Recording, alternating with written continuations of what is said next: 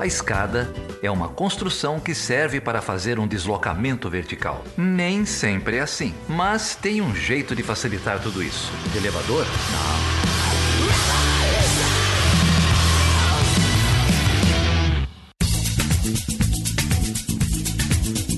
Seja bem-vindo, seja bem-vinda a mais uma edição do Chutando a Escada. O meu nome é Felipe Mendonça. E o meu nome é Carolina Pavese. E hoje, Ih. Carol, a gente vai falar com quem? Então, Felipe, hoje a gente vai falar com o Antônio Freitas, que já esteve aqui, é parceiro da uhum, casa, né? Exatamente. Já há algum tempo. E vai conversar com a gente sobre esse, essa gestão desastrosa aí do Ernesto Araújo, nesses mais de pouco mais de dois anos de mandato. Uhum. E agora uhum. sobre os desafios do Brasil no, Itema, no Itamaraty com o novo ministro, né? A gente bateu esse papo ainda, ainda não, a gente já sabia quem ia assumir, mas ainda não tinha sido a cerimônia de posse, então a gente ainda não tinha confirmação. E foi um papo muito franco, muito aberto, né? Como sempre uhum. é. É, e, e, que a gente trouxe vários insights aí para achar que que é difícil ficar pior, né? Então acho é. que esse no, essa nova, esse novo embaixador tem essa, esse benefício, né? Porque tudo que ele não fizer já vai ser melhor do que o desastre que foi o Ernesto. Então é fácil substituir alguém que é um horror, né?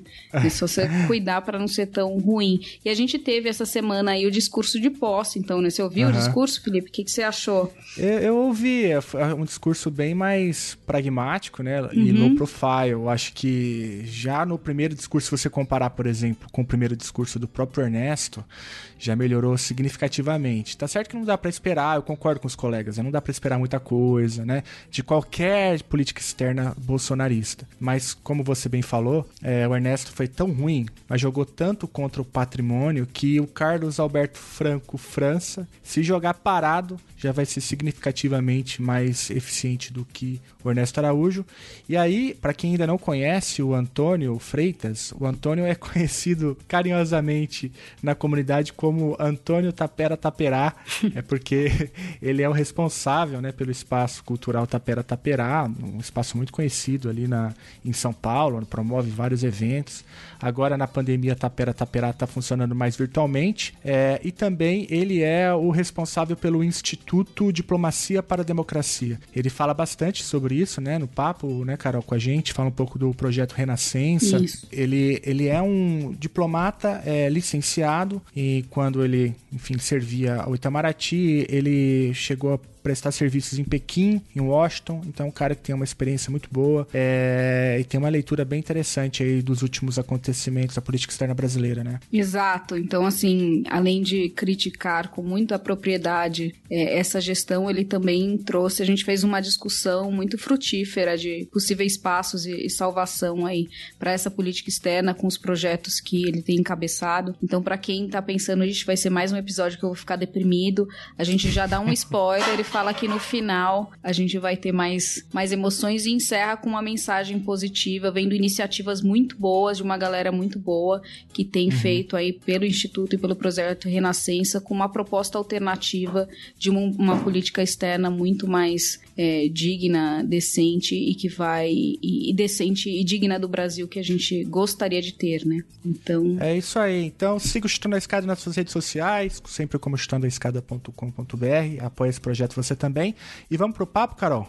Vamos, vamos lá. Então, com vocês, o Antônio Freitas falando sobre a política externa brasileira. O Ernesto nos convidou. Ele mora no Brás, mas não encontramos ninguém. Nós voltamos uma baita de uma raiva. Da outra vez, nós não vai mais o que foi que nós fez. O Ernesto nos convidou. O Sam, ele mora no Brás, mas não encontramos ninguém.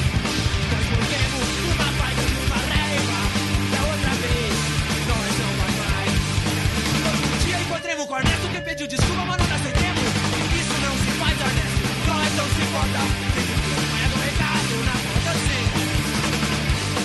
Carol, e hoje a gente recebe pela segunda vez aqui no Chutando a Escada o Antônio Freitas. O Antônio já teve aqui lá no episódio 116, episódio que eu gosto muito, chamado Diplomacia de Peito Aberto, onde ele conta bastante aí sobre a trajetória dele, né, como diplomata, enfim, o Antônio tem uma, uma história bem legal, né, ele é o responsável pelo Espaço Cultural Tapera Taperá, conta isso pra gente lá nesse episódio, é diplomata licenciado, serviu em Pequim de 2010 a 2012, também em Washington de 2012 a 2014. Nessa experiência, ele conheceu Ernesto Araújo pessoalmente, lá naquele episódio é, em 2019. 19, 2019, hum. isso.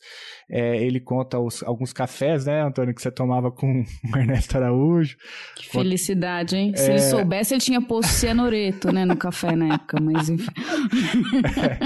É, é, um episódio muito interessante que aí o Antônio conta essa trajetória. Então, a gente tem muitos ouvintes aqui, Antônio, que gente que quer fazer concurso e tal, sonha em ser diplomata. Essa parte da sua trajetória eu vou pedir, então, para os ouvintes irem lá no episódio 116. A gente vai deixar o link aí é, no post para que o Antônio conta bastante, né? Conta uhum. até uma história curiosa lá do campeonato de futebol, né, Antônio, que você organizou lá. Enfim, fica aí a curiosidade para saber quem não viu, né? Quem que ganhou o título do campeonato de futebol organizado pelo Antônio. É, tem uma, uma, uma, trajetória também muito interessante como promotor cultural, divulgador né, de é, ciência em geral no Brasil, é, lá na Tapera Taperá. É, inclusive presta um, né, um serviço muito importante para a área de relações internacionais, promovendo diálogo, democratizando né, a política externa brasileira. E tem projeto novo aí, mas a gente vai conversar mais lá para frente sobre o futuro aí da Tapera, diplomacia para democracia, o Renascença. É, Antônio, obrigado, cara, por topar, bater esse papo com a gente, cara. Que legal que você está aqui de volta. Obrigado, Felipe. Obrigado, Carolina, pelo convite. É um prazer estar aqui. Eu acompanho a Chutando a Escada, gosto bastante. Então, uma honra. É muito legal estar aqui para conversar com vocês. É ótimo te receber aqui de novo, né? A gente está super animado para saber a sua opinião sobre os últimos episódios aí do seu colega de café e também depois sobre os projetos, né? Para a gente ver como vocês têm sobrevivido também à pandemia, porque tocar projetos culturais, divulgação científica no meio de uma pandemia, né? Se já era difícil difícil antes, agora deve estar tá mais complicado ainda, mas vocês têm projetos novos, então acho que vai ser um papo. A gente promete que vai ser um papo que vai ter coisas positivas também, né? Então, obrigada novamente por estar aqui. É, nessa trajetória aí, é, é porque o, que eu queria propor aqui é para a gente fazer mesmo um balanço né, da política externa brasileira com Ernesto Araújo.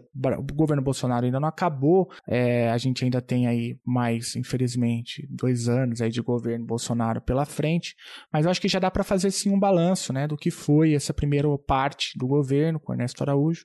É, e antes da gente entrar, enfim, é, no, no, né, nos pormenores do que foi esse capítulo, eu queria que você então resgatasse um pouco esse histórico aí que eu tentei traçar, né, resumindo o último episódio para essa ideia da continuidade do que foi, como a gente chegou, como um sujeito, né, tão despreparado chega, né, no cargo mais elevado aí da condução da diplomacia brasileira. É, como que você atribui, aqui você atribui, como você enxergou tudo isso, Antônio? É, Felipe, é, eu acho que é preciso, para analisar a política externa do Bolsonaro, é, é preciso separá-la né, nos elementos de continuidade que vem do governo Temer, que eu acho que são muito importantes, são estruturais, foram radicalizados ainda no governo Bolsonaro, com é, com novidades, com mudanças, que é essa parte um pouco mais é, lunática, mais é, amalucada aí da luta contra o globalismo, da luta contra o, o, comunismo e dessas teses aí do retorno a um tradicionalismo, né, do, do Brasil como um país essencialmente cristão, conservador e, enfim, um nacionalismo meio meio bastante duvidoso aí, com, com, com raiz e com fundamentos é, que vem de tradições filosóficas e políticas é, bastante complicadas, né, até mesmo perigosas aí, como uma série de analistas vem, vem apontando.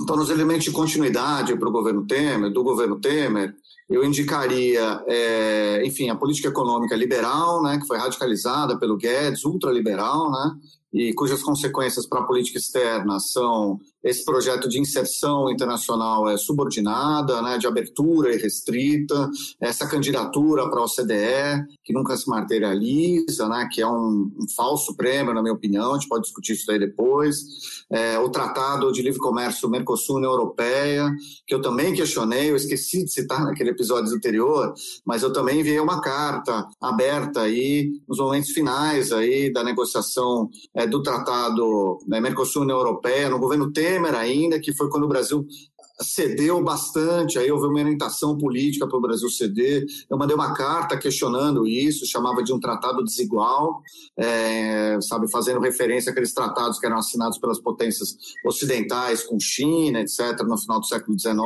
a força, né? E, e também, é, isso também foi radicalizado né, no governo Bolsonaro. Né? A gente teve, por exemplo, a, abrimos mão do tratamento especial diferenciado no MC por uma promessa vazia é, de apoio norte-americano à entrada do Brasil na OCDE. Né? Quer dizer, a gente abriu mão de algo que era bom, que era o tratamento especial diferenciado, por algo que era, na minha opinião, ruim, né? que é o acesso ao CDE, com todos os compromissos e ajustes regulatórios institucionais que a gente tem que fazer para se adequar a normas é, que não foram discutidas, que não se adequam ao Brasil, que não foram discutidas por nós é, quando de sua formulação original. É, outro aspecto que é uma continuidade, na minha opinião, entre uma radicalização também é, do governo Bolsonaro para o governo Temer, né? a questão que eu chamo de um projeto de desintegração regional. Né? Então, foi a desmontagem por completo da Unasul, a Unasul já foi muito enfraquecida é, no, no, no, período do Serra e do Aloísio, é, houve a criação do ProSul, é, a criação do Grupo de Lima, é, teve o episódio da suspensão da Venezuela em 2017, enfim, a Venezuela é um caso um pouco à parte, aí a gente pode até discutir depois, mas é, houve esse processo aí de é, aprofundamento, supostamente para se aprofundar as relações com os mercados mais dinâmicos, com as cadeias produtivas globais, e leia-se Estados Unidos e Europa, né? E em detrimento de relações é, com os países latino-americanos, com os países da América do Sul e com os países do Mercosul. Também no caso do Mercosul é aquela coisa, ah, o Brasil não assina acordos de comércio, está ficando isolado no mundo e o Mercosul não permite que nós assinemos isso os argentinos resistem, é, o Paraguai, Uruguai, então nós temos que ter a liberdade de assinar esses acordos é, independente é, dos outros é, parceiros do bloco, né? E o Mercosul havia, supostamente teria sido desvirtuado, o aspecto econômico e comercial perdeu importância para o parlamento do Mercosul, para o Mercosul social e outras questões assim. Então, esse é um segundo ramo aí que eu acho que é uma continuidade é, grande é, do governo é, Bolsonaro para o governo Temer. A gente pode citar outros aspectos fora da política externa, por exemplo, a militarização da política. Né? Foi no governo Temer que pela primeira vez se colocou um militar no Ministério da Defesa. Né? Antes eram só civis. Foi no governo Temer que entrou o general Etchegoyen ali na, na, é, no, no, no, gabinete ali do presidencial, ali com bastante força, né? Vários outros aspectos assim, quer dizer, o, o ovinho da, da, serpente foi sendo plantado, né? Claro que o Bolsonaro é algo completamente fora da curva, né? Completamente ensandecido, completamente, na minha opinião, despreparado é, e com essa vertente aí, além dos, das questões de, das psicopatias dele, que ele já demonstrava antes, né? Com essa admiração por torturadores, é, aquela questão é, do nióbio, que o nióbio vai resolver os problemas do Brasil, né? umas coisas meio assim, é, não estão na esfera racional, né? É, a inexperiência né, de nunca ter sido prefeito, nunca ter sido governador, ter sido um deputado inexpressivo, corporativista, entrou aí um, um lado meio amalucado, lunático, né? esse lado do Olavo de Carvalho, e que o Ernesto é, abraçou, né? também não sabemos bem se por oportunismo ou por uma crença é, verdadeira, por uma fé, a gente pode dizer, né? É, no caso do Ernesto, é, mas é, teve esse lado também é, malucado, que aí sim é, é uma novidade, né? uma novidade que não vinha do Temer é, de maneira alguma. Essa, por exemplo, essas posturas brasileiras em Genebra, no Conselho de Direitos Humanos, é, essa, esse lado da Damares, da política externa, né, de investir contra o feminismo, investir contra conquistas das mulheres, é, que mais? É, posicionamentos como é, vinculados também a essa vertente mais é, é, religiosa, né, fundamentalista ali no Oriente Médio, a questão com, com Israel, a mudança da embaixada, ou outras posturas nesse sentido, que também são novidades aí da política externa bolsonarista. E a questão do clima, também da mudança do clima, né, foi uma diferença com relação ao Temer, sem dúvida. É, a, a, saída do Pacto de Migrações também, né, foi, uma, foi um primeiro motivo de, de, de, é, de desentendimentos ali mais graves entre ali, ainda na sucessão do Aloysio para o Ernesto, né, e questões outras também, como, deixa eu me lembrar aqui, como é, mudança do clima, direitos humanos, é, pacto das migrações, é, economia. China, né? Também. China, exatamente. China. Ah, uma radicalização. A China também é uma uhum. novidade, uhum. esse negócio do, do, do, comunismo chinês, temos que enfrentar isso, etc. e tal. É, na Venezuela houve uma radicalização também, né? E, e o Mercosul, a integração regional, como que você coloca nessa, eu acho que também foi muito prejudicada, né? um pouco por, pela essa ideologia ultraliberal aí do, dos setores econômicos, um pouco porque muita energia foi gasta em, em, em aspectos é, nesse lado da, da, luta contra o globalismo, né? esse, esse outro aspecto, a luta contra o globalismo, a luta contra o multilateralismo, assim, sabe, uma, uma, um desvio é, muito grande de algumas coisas que até mesmo Temer ainda seguia, seguia uma política externa você pode questionar uma série de coisas tal, mas ainda estava em marcos relativamente racionais, né? A política externa do Ernesto é uma política externa antiluminista, né? Muitas vezes é, é algo que está é, tá num outro patamar assim de, de é, do debate, um outro patamar político, é, filosófico, inclusive, bastante questionável, né? Porque concretamente está desvinculada dos interesses concretos da população, né? Desvinculada dos interesses. E, e hoje é, hoje, é, dois anos e pouco é, depois, é, sem resultado concreto algum, né? pelo contrário, né? com, com, com perdas, aí, prejuízos tangíveis e inegáveis né, inegáveis. Eu imagino que o Ernesto, em algum momento aí, agora ele vai ter tempo né, para ler, para devagar, para acompanhar aí filosofia, para ler um pouco de ficção científica, é, para ler um pouco textos religiosos também, para a gente reviver as grandes batalhas da Idade Média, ele vai poder reviver tudo isso aí. E eu imagino que em algum momento ele vai escrever aí um texto, a carta de despedida dele é muito curta, muito rasa, mas um texto com o que ele acha que foram os ganhos ou os avanços ou, ou um legado dele. E eu espero ver alguma coisa é, concreta disso, né? concretamente, né? números, quem sabe, ou alguns, alguns ganhos. Eu esqueci de comentar também o alinhamento, né? a política externa aos norte-americanos, é, que não foi um alinhamento aos norte-americanos, né? foi um alinhamento ao Trump, que representava uma facção do Partido Republicano, uma facção bastante extremista, uma facção ideológica norte-americana bastante, é, bastante complicada. Então, é, eu não sei se eu acho que eu não esgotei todos, todos os temas, enfim, ao longo da conversa a gente também pode ir, ir retomando aí, é, recordando é, outra, outras questões, né? São, é, são várias. Pode falar um pouco dessa questão com Itália, com Hungria, com, com Polônia, né? Que também foi um tiro na água, né? Eles também, não vou dizer deram azar, né? Mas eles, eles erraram em todas as apostas que eles fizeram. Quer dizer, na Itália o Salvini caiu não foi. O Trump perdeu a reeleição, né? Mesmo na Hungria, o, o húngaro lá, ele, pelo menos com relação à pandemia, ele a informação que eu tenho é que ele agiu, está agindo de maneira relativamente racional ali com relação à pandemia, com relação a coisas assim.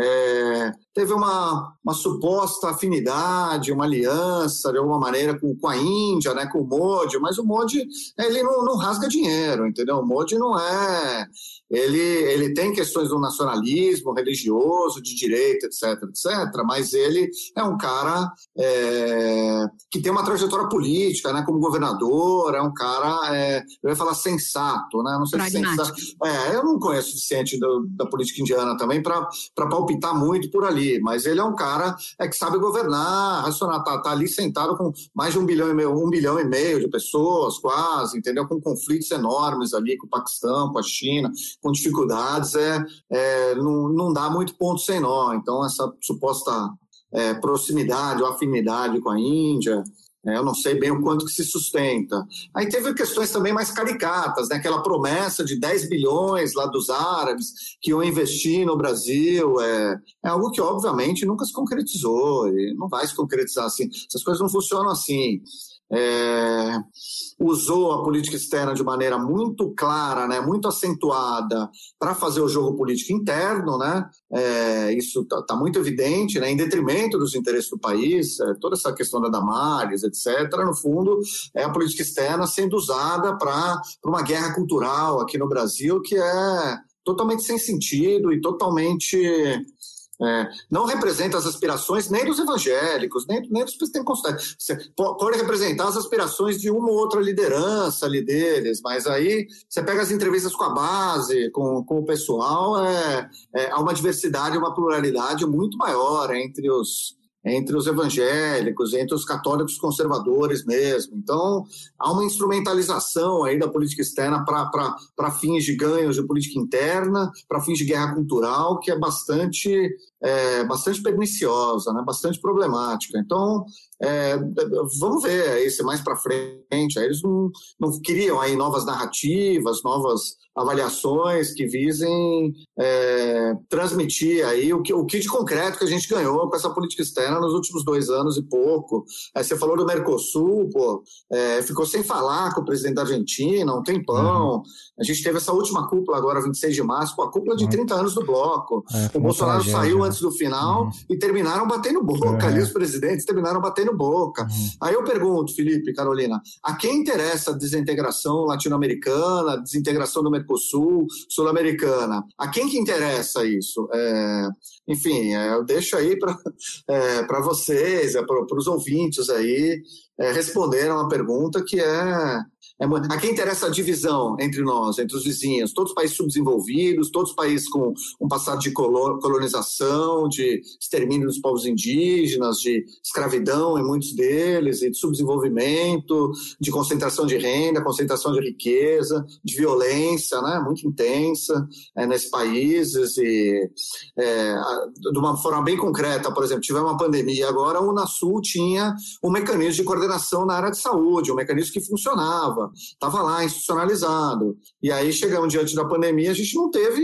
isso, entendeu? Para se coordenar, para conversar. Isso é um, um dos muitos é, exemplos aí concretos. E... A própria OPAS, né, que a gente não vê falar, que é a organização internacional mais antiga que tem aí, né, da saúde, onde a maior parte do nosso orçamento para organismos multilaterais vai para OPAS, né, e, e, a gente nunca ouviu falar, né, agora, um ano e meio aí já de pandemia, sumiu, né, não teve menor protagonismo.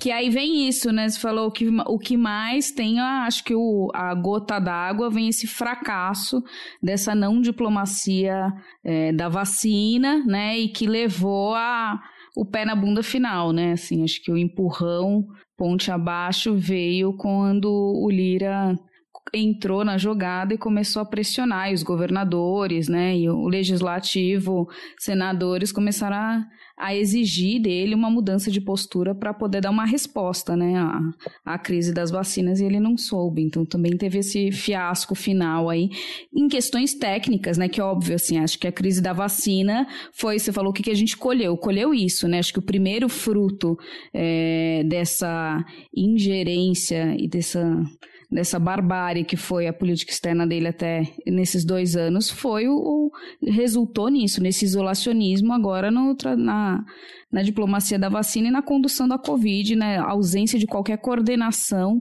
tanto com agentes, né, com atores privados, aí os grandes laboratórios, Pfizer oferecendo e tudo mais, quanto nessa articulação com os países e fornecedores das vacinas, que aí deu nisso, né? A gente está agora, já esgotou 65% das doses que a gente tem em estoque e vacinou menos de 8% da população, né?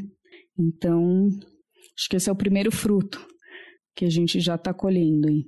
Eu estava, é, enfim, imaginando aqui esse texto de balanço aí do Ernesto Araújo que você agora no exercício aí imagina, né, que um dia virá.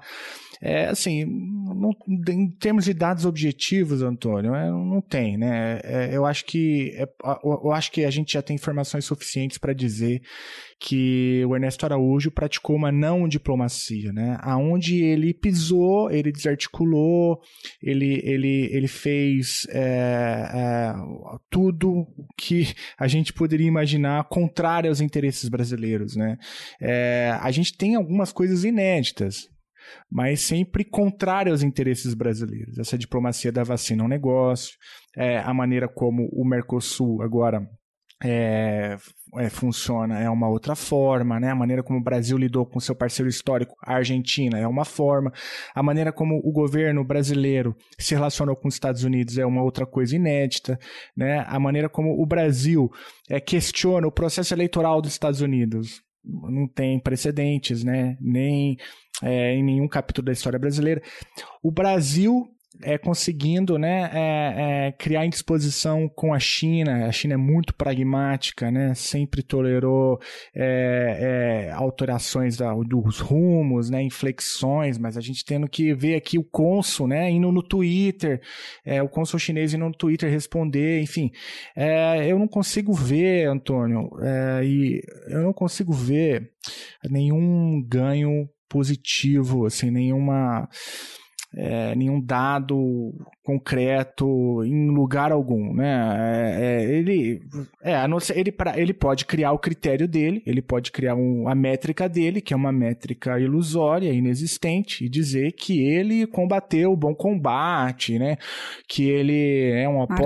Marxismo cultural, é, né? que ele, ele, sei lá, ele foi escolhido por Deus para representar os interesses do cristianismo e que converteu não sei quantas almas, sei lá, e tudo bem, aí ele conta. Agora, do ponto de vista objetivo, né, Antônio? É, você fez um bom, um bom sobrevoo aí rápido sobre os principais marcos no meio ambiente, comércio, relação com os parceiros estratégicos, diplomacia da vacina direitos humanos, gênero, questão indígena, desmatamento da Amazônia, que mais? Qual outro pilar aí? Multilateralismo, que, né? Você fez, eu, anotei aqui, não tem, não tem, Antônio, não tem onde tirar. Não tem. Até em coisas, vamos dizer assim, a, a, nossa, a nossa relação com os Estados Unidos, muito próxima, comércio e tal, mas se você olhar os números, é, o Brasil está em recessão, a economia está tá muito ruim, então é, o saldo comercial melhora nessas fases, porque as importações caem muito e as nossas exportações, com a desvalorização no câmbio, com questão. A China é compradora, continua comprando e outros países melhora, mas se você olhar os números dos Estados Unidos, é, o déficit aumentou, né? Enfim, é, é, então, é um efeito concreto. Uma coisa, de repente, ele pode, ser, ele pode argumentar que realmente ele se deu muito bem, que ele ganhou de todo mundo, que são as curtidas em redes sociais. Essa daí, ele é, ele está em primeirão, ele está em primeirão, ele está bombando lá no Twitter e no, no, no, canal da Funag lá também, está cheio de, da turma do Olavo de Carvalho lá curtindo, compartilhando, e então, nessa ele é imbatível, né, mas... É, é isso, é uma, uma bolha ali, uma bolha ali, são seguidores, uma seita, eu não sei bem, ou militantes políticos, é, ali, sem dúvida, é, ele, ele pode contar alguma vantagem ali, mas... É... Eu acho que assim, o que se, né, pra gente ver o que ele conseguiu fazer, aí desenha uma aliança nova, que é o consenso de Genebra, né, inclusive. Então, isso a gente não tinha ouvido falar até então, mas que ele vai se juntar com a Arábia Saudita, Sudão, Congo, enfim, alguns países bem legais para poder fazer uma coalizão de combate ao, aos direitos reprodutivos das mulheres, né? É, e é uma criminalização total. E os Estados Unidos na época do, do Trump, Trump, também, né? É, foi uma aliança do mal, mas de qualquer forma, né? É que vai contra né, os interesses vai contra tudo. Né? Vai contra a história da diplomacia brasileira, os princípios mais basilares da diplomacia brasileira.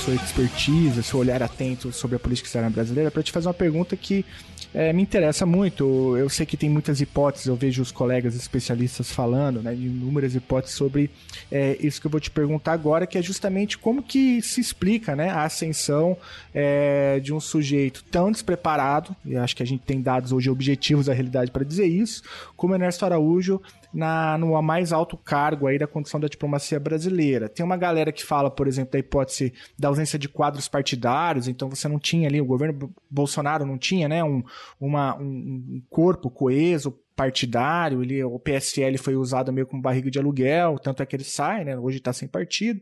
E aí você pega o primeiro maluco lá, né? Que tem um blog que fala mais ou menos coisas que, que você entende, enfim, Olavo de Carvalho entra um pouco nisso. Tem uma hipótese que é muito reverberada também, que é a ideia de, de você ter mesmo um chanceler fraco para que o, o, o, filho brilhe, né? Para que você crie o espaço para o filho. E aí que eu estou me referindo ao embaixapeiro, né? Ao Eduardo Bolsonaro, que sempre teve um envolvimento grande, né? Com, com a política externa. Presidiu, então, a, a Comissão das Relações Exteriores na Câmara dos Deputados. É, enfim, é como, como você viu mais ou menos isso de perto, né? Acompanhou e tal, já não estava mais, né? Já estava é, de licença, mas imagino que tenha visto, até porque conhece as pessoas e tal. É, como que você explica, então, essa ascensão meteórica do Ernesto Araújo? Sim, é, o Ernesto teve uma ascensão boa aí na carreira, aí, tradicional, um burocrata tradicional, né? Não era uma pessoa considerada brilhante, não era uma estrela, assim, mas teve uma ascensão boa, né? Fez postos interessantes aí na carreira, ele e quando eu conheci, por exemplo, em Washington, ele era o número dois da embaixada em Washington, né? Ele teve uma passagem também por áreas de Mercosul, aí em Brasília. Ele fazia o beabá, empurrava o papel para cá, empurrava o papel para lá. É, não era uma pessoa, acho que, de tomar grandes posições e é, os relatos que eu tenho é que era um, já um sujeito já mais caladão, desde o Rio Branco, mais, mais, mais tranquilo ali no canto dele. E, enfim, ele era genro do ex-secretário-geral, né? Isso também, é, não vou dizer que ajudou, mas atrapalhar não atrapalha, né? Então, isso aí também pode ter é, contribuído alguma coisa para uma ascensão, mas é, realmente, para dar esse pulo para se tornar ministro, é um salto é um salto enorme, né? E acho que foi uma confluência de fatores, né? Ele fez umas apostas, né?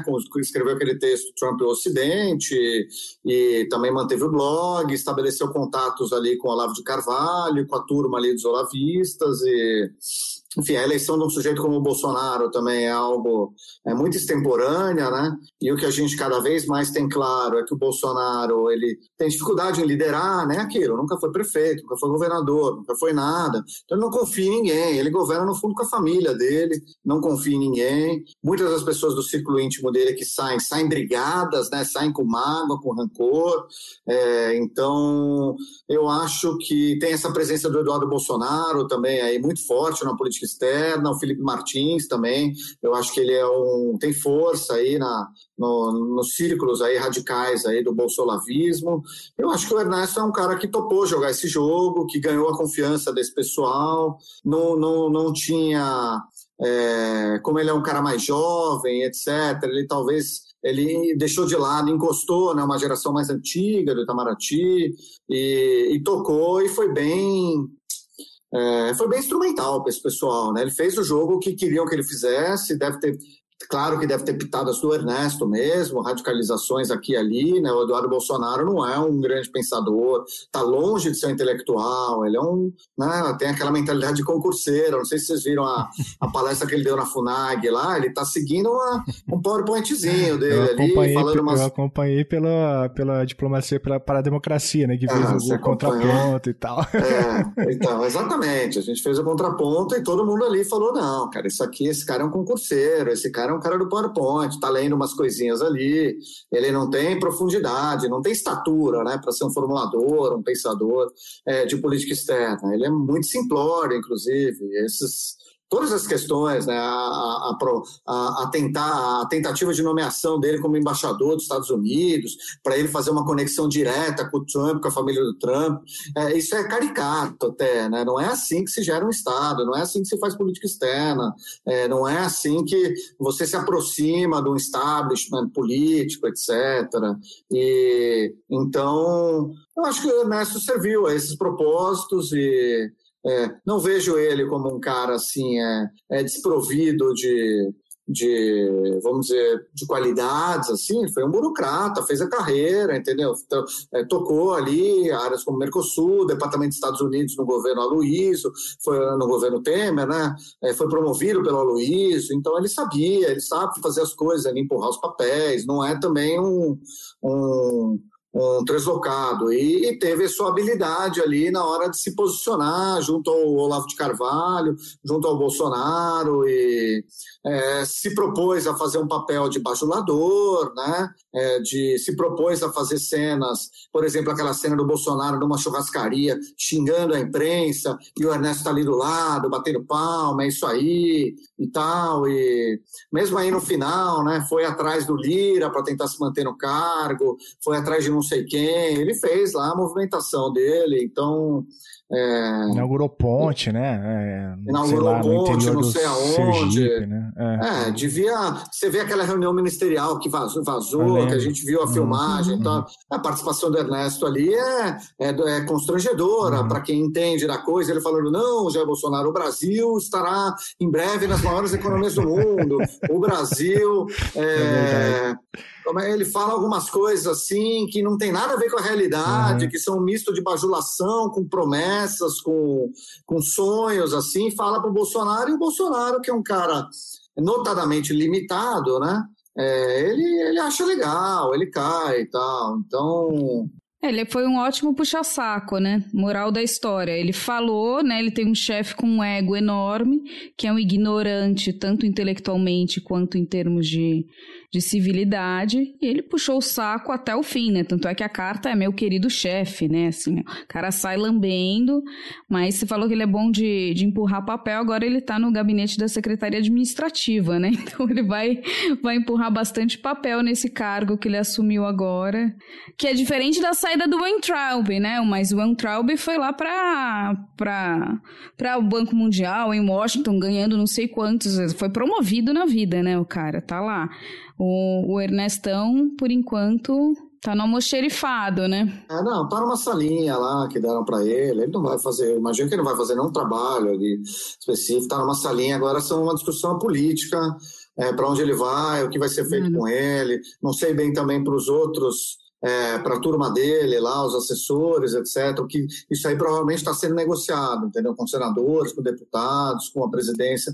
O fato é que o Ernesto, até na saída dele, conseguiu ser obscurecida, né? Foi. Porque no dia, no, no dia seguinte, é, quer dizer, no mesmo dia no, da saída dele, dia. saiu, saiu o general é. lá foi saído, o ministro da Justiça também foi trocado, né? Então até nisso ele deu azar, assim, é. foi é, né, passou, ninguém mais quer saber muito é, da saída dele, né? Tem, quando os três chefes do, do, do, quando os chefes do exército, da marinha e da aeronáutica entregam seus cargos, pô, aí a gente está falando um negócio sério aí, né? O ministro da defesa é, sai porque supostamente não quis é, é, pressionar o STF, eu não quis pressionar os governadores, não quis ser favorável ao lockdown, não sei o quê. É, a gente está falando de um. A gente desceu alguns degraus adicionais aí na, na deterioração da institucionalidade, na deterioração ou na, salvaguarda da institucionalidade. Se foi esse o movimento mesmo que o general fez, que os chefes das Forças Armadas fizeram, foi um movimento é, louvável. Tardio, né? Muito tardio, é, mas é, é, positivo, né? Bem-vindo. Né? A gente espera que as Forças Armadas fiquem nos quartéis, né? Que é o que é para isso que eles foram treinados, é para é isso que a, a nação espera desse pessoal, né? Pintando meio fio, né? Vamos lá. Se sair é para pintar meio fio. Ô, Antônio, eu queria pedir para você comentar um pouco então o substituto, né, do Ernesto, porque você falou aí um pouco o perfil e né, a, a pergunta do Felipe, por que ele foi escolhido, mas parece que é um alinhamento, pelo menos intelectual, um pouco mais pungente, né, e, e mais explícito do Ernesto com essa esse modelo aí de, de governo, de sociedade, essa linha ideológica do Bolsonaro, do que tem do, do Carlos Alberto França, né, que é uma figura muito mais é, sensal, né, até do que o Ernesto, e talvez menos ameaçador, assim, mas parece ser até mais despreparado, né, ele nunca serviu, um, um, nunca chefiou uma embaixada no exterior, então tem pouca experiência, né, ele foi só o ano, aliás, 2019, que ele chegou ao cargo de, de ministro de primeira classe, né? Então, que é o posto mais alto. Então, assim, ele pulou também, assim como se criticou é, nas outras nomeações, né? Que ele pulou algumas, algumas uma hierarquia, né? Também veio de surpresa a escolha dele. Tinham outras pessoas com, uh, com mais experiência, pelo menos, né? Na, nesse cargo no exterior. Por que, por que o França? Olha, eu acho que, bom, se conhece pouco ainda sobre o França, né? A imprensa tem especulado algumas coisas. Eu, eu não me recordo de conhecê-lo pessoalmente. Tentei me lembrar, assim, mas não me lembro bem. É, ele, ele teve uma carreira aí, passou um pouco pela administração, e teve uma carreira no cerimonial, né? Se eu não me engano, ele tirou uma licença entre 2015 e 2017, trabalhando, foi trabalhar na Andrade Gutierrez como diretor de assuntos corporativos, que é uma posição meio de, de lobista, de uhum. responsável por interlocução aqui com o governo federal, que mostra que ele tem, provavelmente, ele consegue circular em outros é, meios é, que não Itamaraty, por exemplo, é um ponto positivo para ele, independente de questões ideológicas ou políticas, de trabalhar numa grande corporação que tem negócio com o governo, uhum. etc. Mas mostra que ele sabe circular um pouco em outros, em outros meios, né? no meio empresarial, aí, corporativo. E, e, essa licença, né, caso se confirme que ele tenha tirado mesmo em 2015, talvez tenha alguma coisa a ver com a reeleição da Dilma, de repente o cara tirou uma licença, não sei bem, porque ele trabalhou também no cerimonial na Dilma, uhum. é, então ele aparentemente foi chamado para o cerimonial da presidência no governo Temer, pelo antigo chefe do cerimonial do Temer, o Pompeu. É, mais uma linha aí de continuidade aí entre Temer e Bolsonaro, eventualmente, né? E eu acho que o Bolsonaro, o Bolsonaro não confia nas pessoas, né? Ele não confia, ele não... Ele se fechou, tá acuado, né? Tá, tá com dificuldade de governar. De repente ele chamou um cara que estava próximo, que ele teve uma afinidade pessoal, etc. E chamou ele. Eu vejo, olha, eu, eu eu, eu acho que ele não vai seguir o rumo aí lunático, essas coisas do Ernesto aí, da luta contra o globalismo, eu imagino que não. Então eu tenho até alguma esperança, eu tenho esperanças aí de que ele faça um, seja mais pragmático, né, seja mais racional, faça aí um feijão com arroz aí do Itamaraty. O, o, o Brasil está em crise, essa crise política aqui interna, ela vai seguir até o final do ano, ela vai até até depois das eleições, próximo ano, é, sem dúvida. Então, isso eventualmente pode ajudar o novo chanceler a fazer uma política externa mais fora dos holofotes, né, distante de redes sociais, uma política externa um pouco mais é, pragmática, reconstruir pontos com a China, com o novo governo americano, reconstruir pontos com o Senado, é, com, com os deputados. Ele ele pode ser, ele pode ter, se ele for habilidoso, né, se ele for é, sensato, se ele for um cara que é, que é, o que eu espero que seja, entendeu? Então, eu, tenho eu não tenho muito, eu sou cético com relação ao governo Bolsonaro, claro, ele vai continuar subordinado ao Bolsonaro, vai continuar tendo Eduardo Bolsonaro, aparentemente Felipe Martins continua também, então eu não tenho grandes, assim, expectativas é, é, de nada, mas é, ele tem todas as condições de ser o, é melhor do que o Ernesto. Né? Acho que é, esperamos que, se as condições políticas internas permitirem também, porque eventualmente a crise interna aqui se agravando, aí o cara não consegue também fazer as coisas, mesmo que queira, mas é, ele colocou o secretário-geral aí também, que também é um Itamaraty, entendeu? Aparentemente é, é um, liberal na economia, conservador dos costumes, aquela coisa, né? Meio, uhum. meio é, Itamaraty Velha Guarda também, se eu não me engano, é uma família de diplomatas também, os Simas, entendeu? Então, tem, eu espero que retome aí alguma institucionalidade. O secretário-geral anterior, o Brandelli, até bastante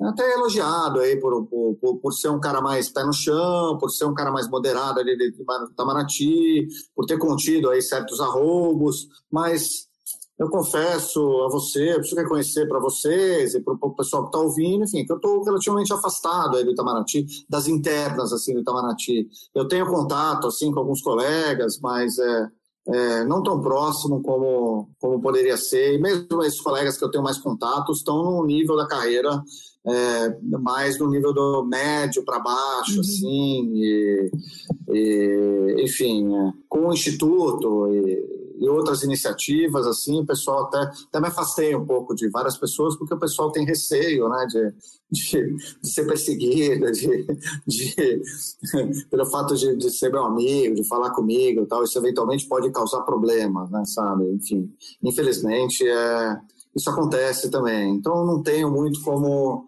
eu torço para que vá melhor. Eu, eu espero, tenho esperança realmente de que dê uma ajeitada em algumas coisas, mas é, sem também ter grandes sonhos e expectativas, porque ele está dentro de um contexto, né? Tem o Paulo Guedes, o ministro da Economia, no Ministério da Economia, entendeu? Isso é, tem Paulo Guedes ali toda a área econômica do Itamaraty. Itamaraty que já, já na minha época já era muito subordinado, já tinha um papel mais ao Ministério da Fazenda, na época ao Banco Central, né? Muito cioso de não desagradar. Com o Paulo Guedes essa subordinação é absoluta. E o Paulo Guedes também é outro lunático, né? Outro é, terraplanista, é um cara é, com visões completamente ultrapassadas, né, atrasadas. Ele está preso num radicalismo dos anos 70, assim, completamente é, sem fundamento e também sem resultados. Então, Paulo Guedes é outro também que não tem nada para apresentar, mas nada, nada, nada, né? É, a não ser para uma seita de ultraliberais fanáticos aí, é,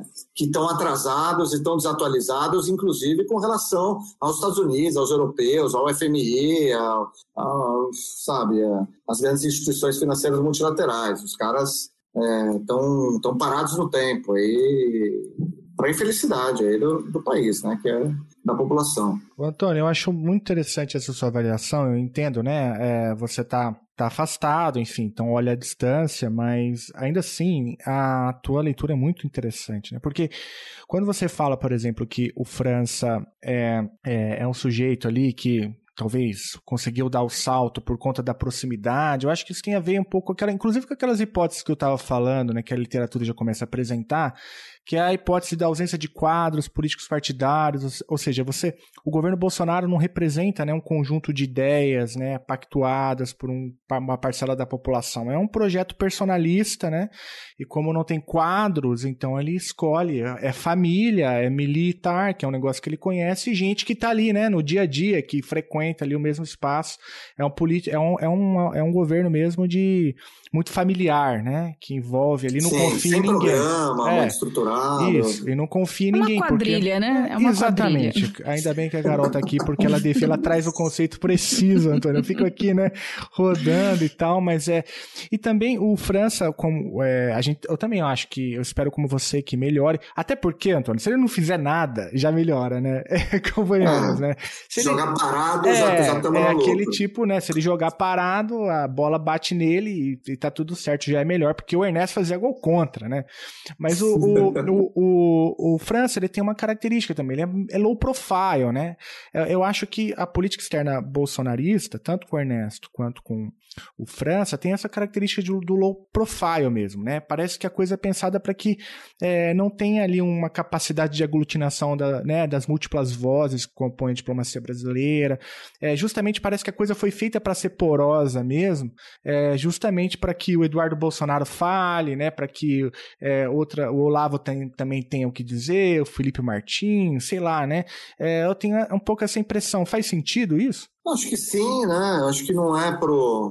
Acho que a política externa, o governo é do Bolsonaro, é da família Bolsonaro, né? Essencialmente é, é personalista ali. Vocês devem ter ouvido também aquela, aquela série Retrato Narrado, aquele podcast da, da Carol Pires, né? Ali tá. Tem muita coisa ali que está explicitada ali, né? E sim. Então, o França, gente tem que esperar um pouquinho também o França, entendeu? Ele vai, ele, ele não fez nenhuma entrevista que eu saiba, ainda não, não foi ao Congresso, não, não, não delineou linhas gerais, né? Que que eu, ele está estudando? O que, que ele está fazendo? É, deve estar tá estudando, formulando um discurso, uma linha. Eu gostaria de dar um voto de confiança aí, sem dúvida, para ele, mas é, É, espero que sim, torço para que sim, mas é isso, ele está ainda submetido ali ao Eduardo Bolsonaro, ao Bolsonaro, aí tem o, tem o príncipe lá na Câmara dos Deputados, dá o príncipe charlatão também. Nossa, é, um ou outro, um charlatão completo, assim. E, e... A própria Damares também, né, fala muito aí na, na questão. A Damares da... é perigosa, a Damares tem uma força política muito grande. É o Satã, né, tá ali. Por isso que eles me chamam, entendeu? Eu traduzo, falo tudo que ninguém quer ouvir. Para ser processado, eles me processam. Aí, genocida! Aí, Não, pronto. porque ela, ela, ela de fato é um negócio é, religioso é. mesmo, né? É um negócio então, que envolve uma, uma seita mal. mesmo, né? É, porque ela acredita, né, no que ela tá fazendo. É, como, como, como o Recupero colocou ali no debate do, do, do Renascença, que ele participou com, com a Morim, é, eles estão estão contrariando o mandamento bíblico, né? Eles estão usando a religião, é, usando o nome de Deus é, para fins políticos, usando a religião para fins políticos de maneira muito muito escancarada, né? A Damares faz isso e, enfim. Todos eles, né, acabam recorrendo, né?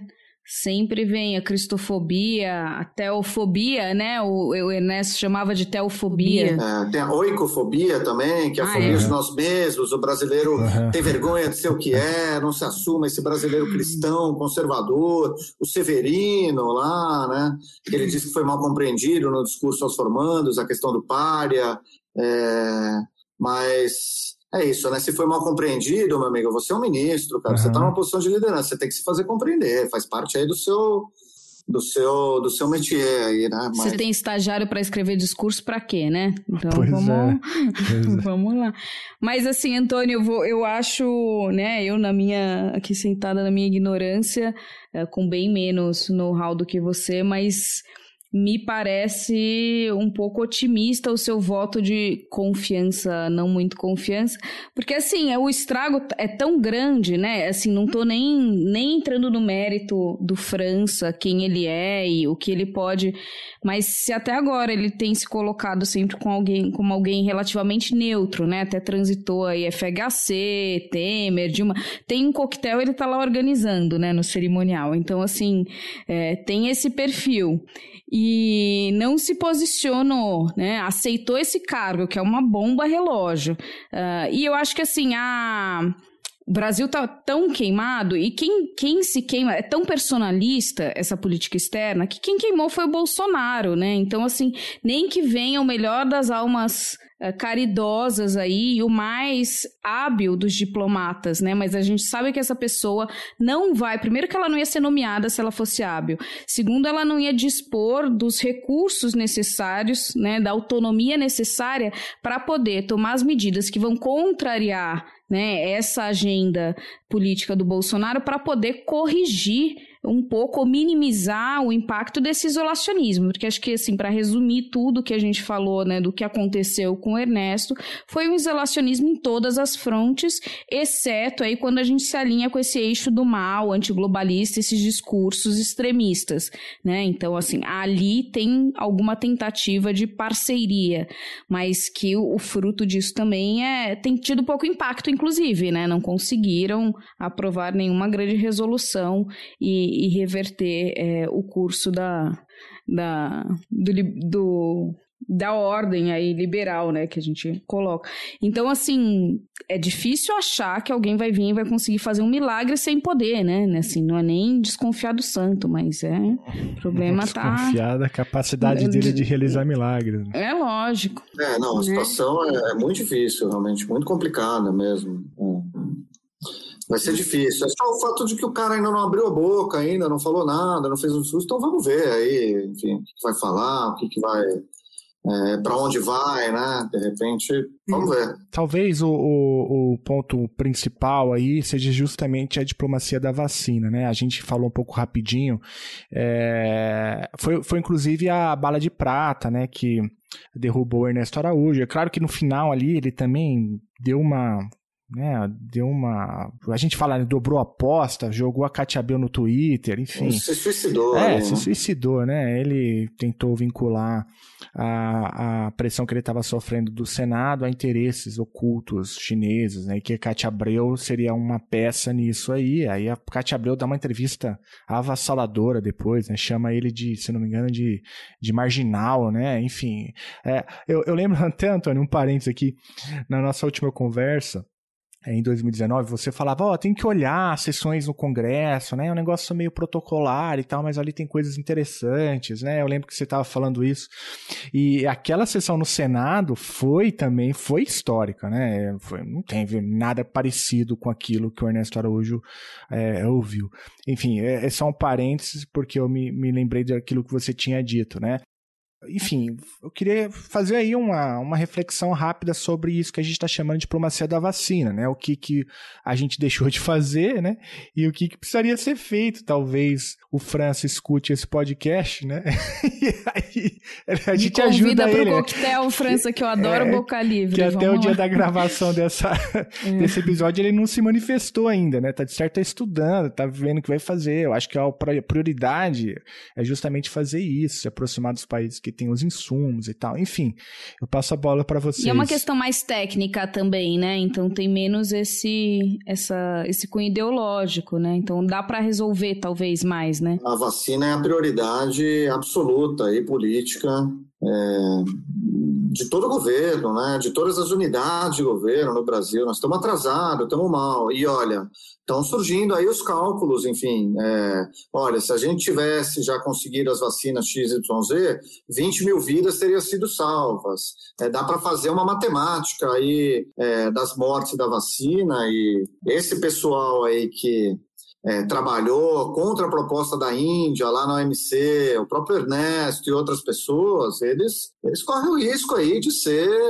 ser responsabilizados por isso, hein? criminalmente, aí, é, judicialmente, não sei bem como, claro que tudo isso é uma questão meio política, mas é porque essa essa inação aí, essa essa recusa a entrar no mecanismo lá do Covax, supostamente a embaixadora lá é, convenceu a entrar com a cota mínima tal, isso aí dá para você fazer uns cálculos assim de quantas vidas teriam sido salvas se a nossa vacinação terminasse em setembro, ao invés de terminar, sei lá, em dezembro, se terminar em dezembro, né?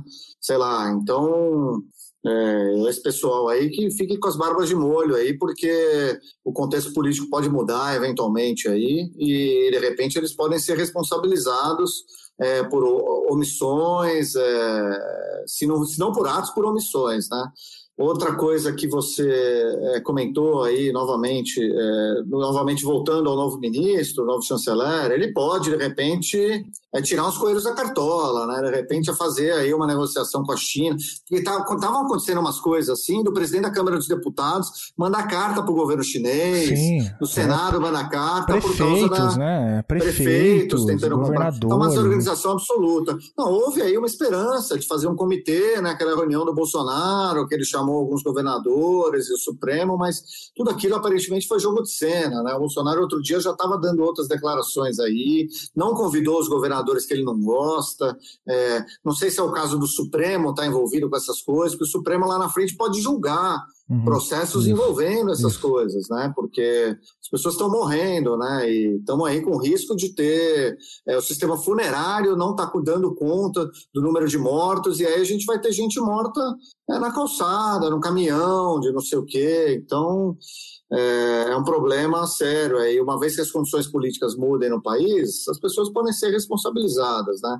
Então, mas é isso. Diante do, da, do, da tragédia, do estrago completo, de repente o novo ministro, a nova gestão consegue marcar os golzinhos aí, né? Eu acho que eles têm que priorizar isso daí por uma questão de saúde pública, inclusive, e tal. E não sei, eu, eu gosto de ter um olhar é, construtivo, tal, sem ingenuidades, né? Sem sem ser, sem ser tolinhos e tal, mas é, é isso. Vamos, vamos ver, de repente, vamos supor, o, sai, o, sai o Paulo Guedes aí, bota um ministro da Economia sabe? Que vai dar auxílio emergencial para a população, que vai, vai fazer algumas coisas aí, vai botar essa economia para crescer, para gerar emprego, um pouco. Aquele Rogério Marinho, aquele ministro do Desenvolvimento Regional, se eu não me engano, foi o único cara que teve uma boa participação naquela reunião é, presidencial foi, que vazou, foi, né? Foi, foi, o único cara que fez uma boa fala ali.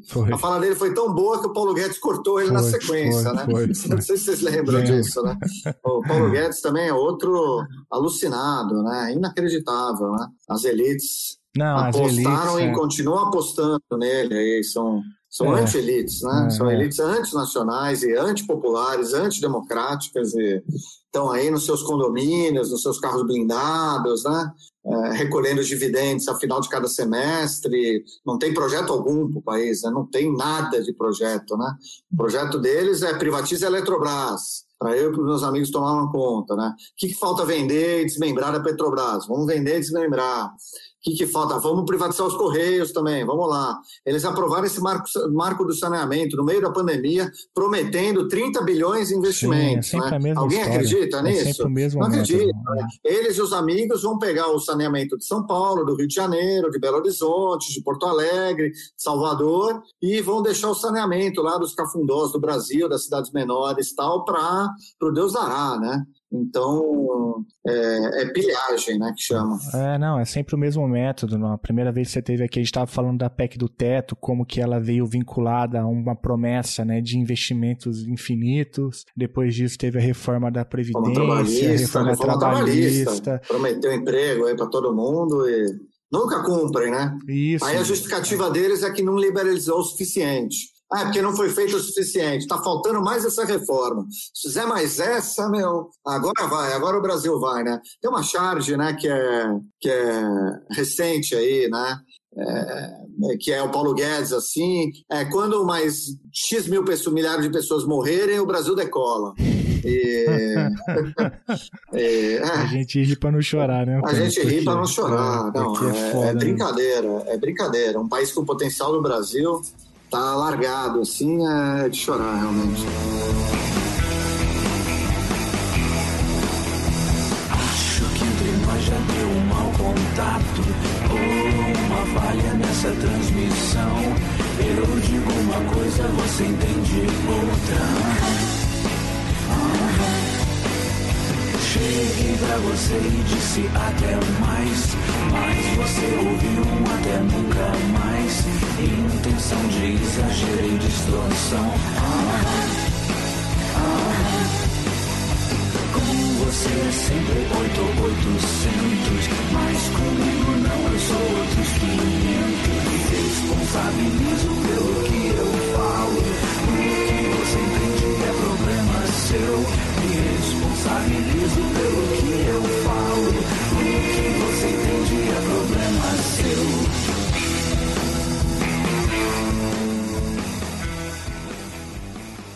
Ô, Antônio, e já entrando um pouco na, na discussão sobre o Instituto, né? Eu acho que tem coisas assim interessantes acontecendo também não no governo federal, obviamente, mas na sociedade civil, né, a gente tem visto é, diversos grupos se organizando para democratizar, para pensar criticamente, para repensar, para dialogar sobre inúmeras políticas públicas, entre elas né, a política externa brasileira, e aí que entra é, o Instituto, né, o Instituto é, Diplomacia para a Democracia, que você corajosamente encabeça, né, é, que tem aí uma carta, uma carta de fundamentos, de compromissos, né, muito interessante, e que aglutina inúmeros pesquisadores, faz uma divulgação científica, faz contrapontos corajosos né, a, a, a teses absurdas defendidas pelo governo federal.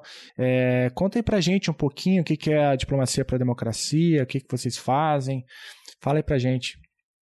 É, o Instituto já era uma ideia que eu tinha faz tempo, desde os tempos de Tapera, tal, pré-pandemia, eu tinha uma ideia já, conversei com pessoas, estruturei aquele site, essa carta com os compromissos, tudo. Isso aí estava pronto há um ano já. O site, inclusive, já estava no ar, fazia meses meses e meses antes de eu lançar.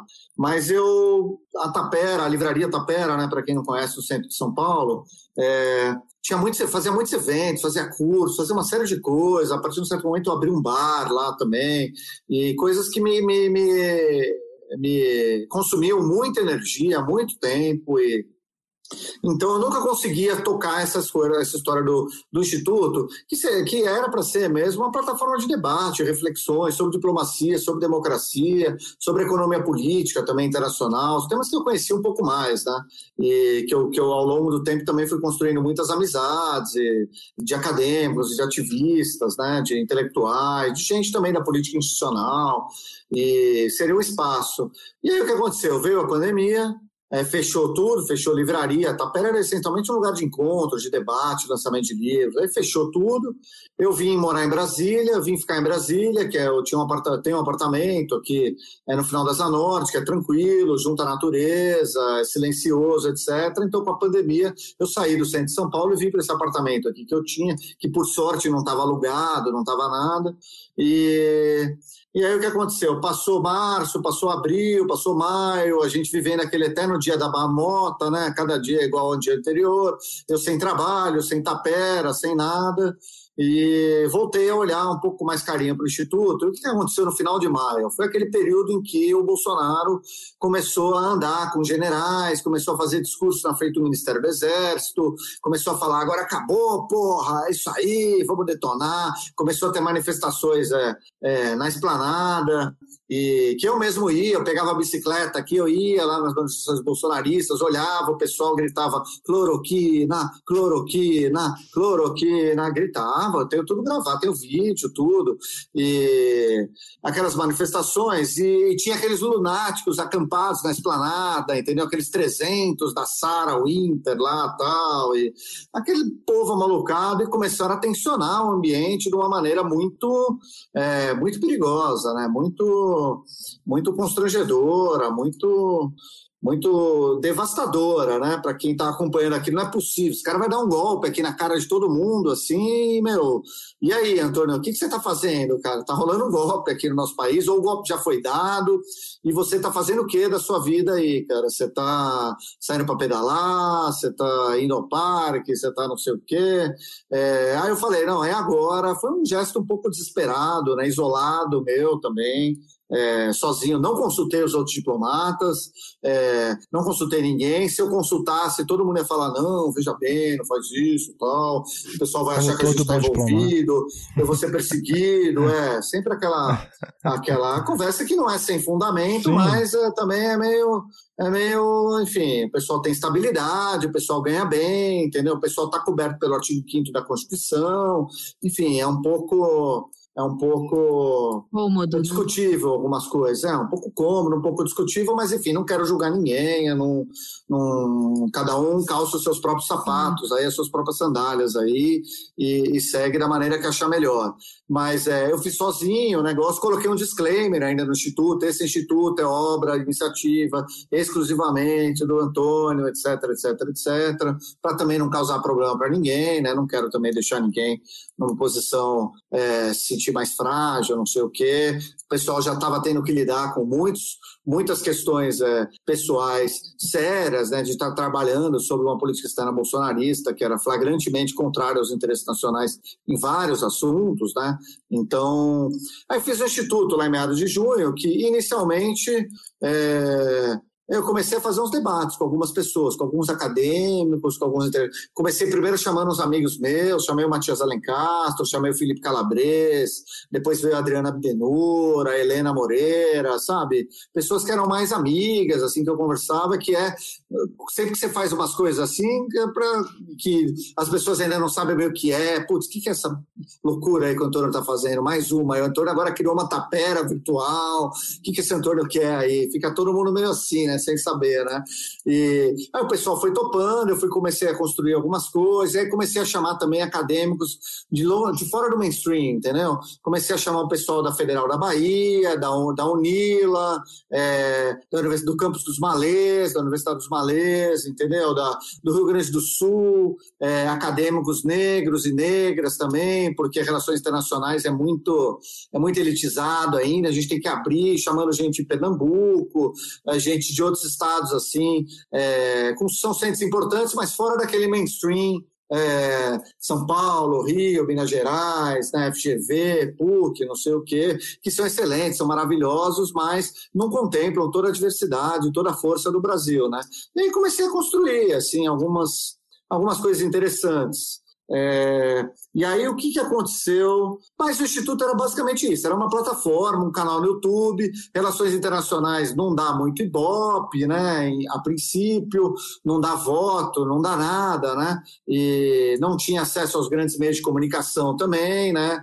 É, eu me posiciono é, claramente é, é contrário, questionando a política econômica do Paulo Guedes, né? É, todo esse liberalismo tal, isso certamente fecha muitas portas por aí, e então, é no mainstream, vamos dizer assim, e então, é, mas fui construindo ali. Aí o que aconteceu em meados de agosto, né?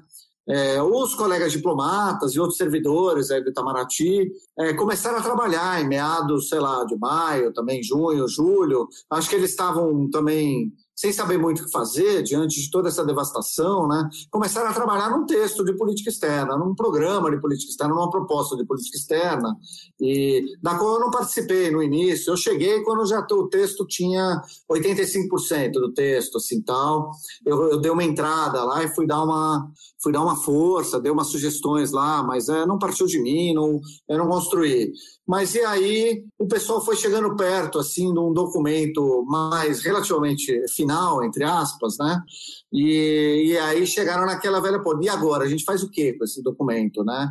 Porque é, como é que a gente vai soltar isso? Ah, vamos passar para algum acadêmico soltar, vamos passar, vamos entregar para partidos, vamos entregar para não sei quem, etc. Eu falei, olha, pessoal, se vocês quiserem, se vocês não tiverem nada contra, eu solto pelo Instituto, isso daí. É, o Instituto pode ser um veículo, um meio para soltar isso daí, e a gente está eu, eu, eu, assumo qualquer responsabilidade, então não tenho problema com isso. Tal.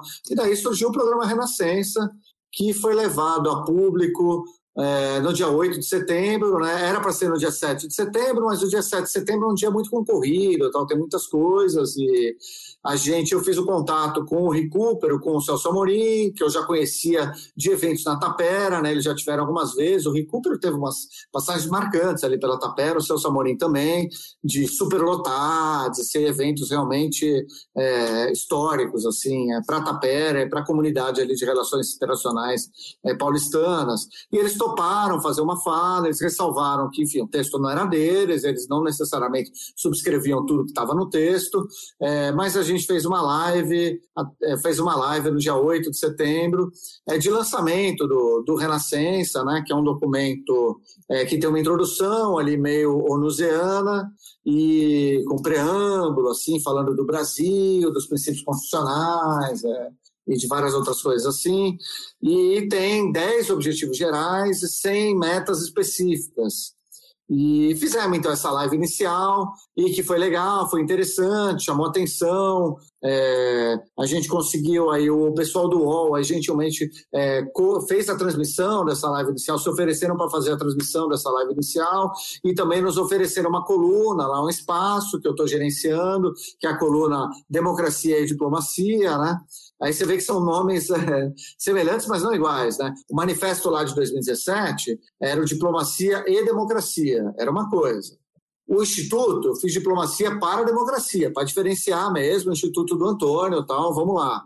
É, e o, a coluna virou democracia e diplomacia, né? Um jogo de palavras aí, mas para mostrar que são coisas diferentes também. A coluna quem tem gerenciado sou eu, e como um coordenador e, e, a coluna basicamente a gente publica textos de acadêmicos, de ativistas, etc. É, eu, eu, eu pessoalmente nunca publiquei um texto, até talvez publique proximamente aí um texto, mas procurei também nunca é, personalizar, entendeu? Para não, não, não o próprio Renascença também procurei é, deixar bem claro que não é um projeto do Antônio, é um projeto é mais amplo, mais mais coletivo, mais mais compartilhado, né, que eu acho que é bem mais interessante, né, é, até porque eu não, não tenho uma formação acadêmica super sólida, não tenho mestrado, não tenho doutorado, não tenho uma grande formação intelectual, filosófica, assim, eu consigo discutir bem aí os assuntos assim, mas até um determinado nível de, de, de profundidade, né? Então, é isso, estamos procurando tocar. É, como eu disse, é, relações internacionais não dá muito ibope, a gente não faz lacração, sabe? A gente não faz meme. Eu não tenho uma conta no Twitter em que eu fico rebatendo gente com milhares de seguidores para ver se eu acumulo mais seguidores. Eu não fico fazendo rebatendo o Ernesto, rebatendo o pessoal para ficar para ficar nessas de viralizar. A gente nunca procurou viralizar em nada, sabe? É um procurar construir conhecimento, reflexões em bases é, substantivas realmente. Não que eu não devesse, talvez eu devesse fazer isso, né, para levar as coisas para mais gente, para dar uma, aquela lacradinha que viraliza, entendeu? De repente eu deveria fazer isso tal, mas não fiz, sei lá, são caminhos aí, são escolhas aí que a gente faz. É, é, e estamos construindo aí um negócio legal, sabe? Construindo uma. Aí fomos construindo, depois do Renascença, eu fiz vários debates, conversas com embaixadores aposentados também que se dispuseram a ajudar, com acadêmicos, né, com ativistas. Aí o que aconteceu recentemente, Felipe, Carolina, e o pessoal aí também do, do Chutando a Escada, o que foi muito legal é que eu tive essa ideia de chamar, fazer um anúncio aí nas redes para chamar gente em nível de doutorado, gente em geral jovem, ou gente de todo o Brasil que queiram atuar como curadores e mediadores é, do Renascença, entendeu? Para tirar um pouco de mim, para não ficar só o Antônio, o Instituto tal, para diversificar, entendeu? Para fazer um negócio, tirar de dentro do Itamaraty levar para fora, sabe? Então a gente conseguiu aí, eu fiz entrevistas, conversei com um monte de gente, pô, Natal, Réveillon, 2 de janeiro estava eu entrevistando o pessoal, conversando, e aconteceu um negócio muito legal. Apareceu gente muito boa, sabe? Apareceu gente, sabe, é, do Amapá, de Rondônia, de Pernambuco, da Paraíba, do Rio Grande do Sul, ali da, da Unila, lá, Foz do Iguaçu, sabe? Do Campos dos Malês também, de Minas Gerais, da USP também tem uma galera legal, sabe? Tem uma galera da PUC legal também, é, ajudando aí, pessoal do, do é, do G10 aqui da, da, do interior da Federal de São Carlos, aqui também o pessoal é interessante. É, então consegui é, juntar aí uma rede aí de umas 40 pessoas e estão aí promovendo os debates. Eles escolhem os temas, eles escolhem os convidados, eles é, fazem a curadoria, fazem a mediação dos debates.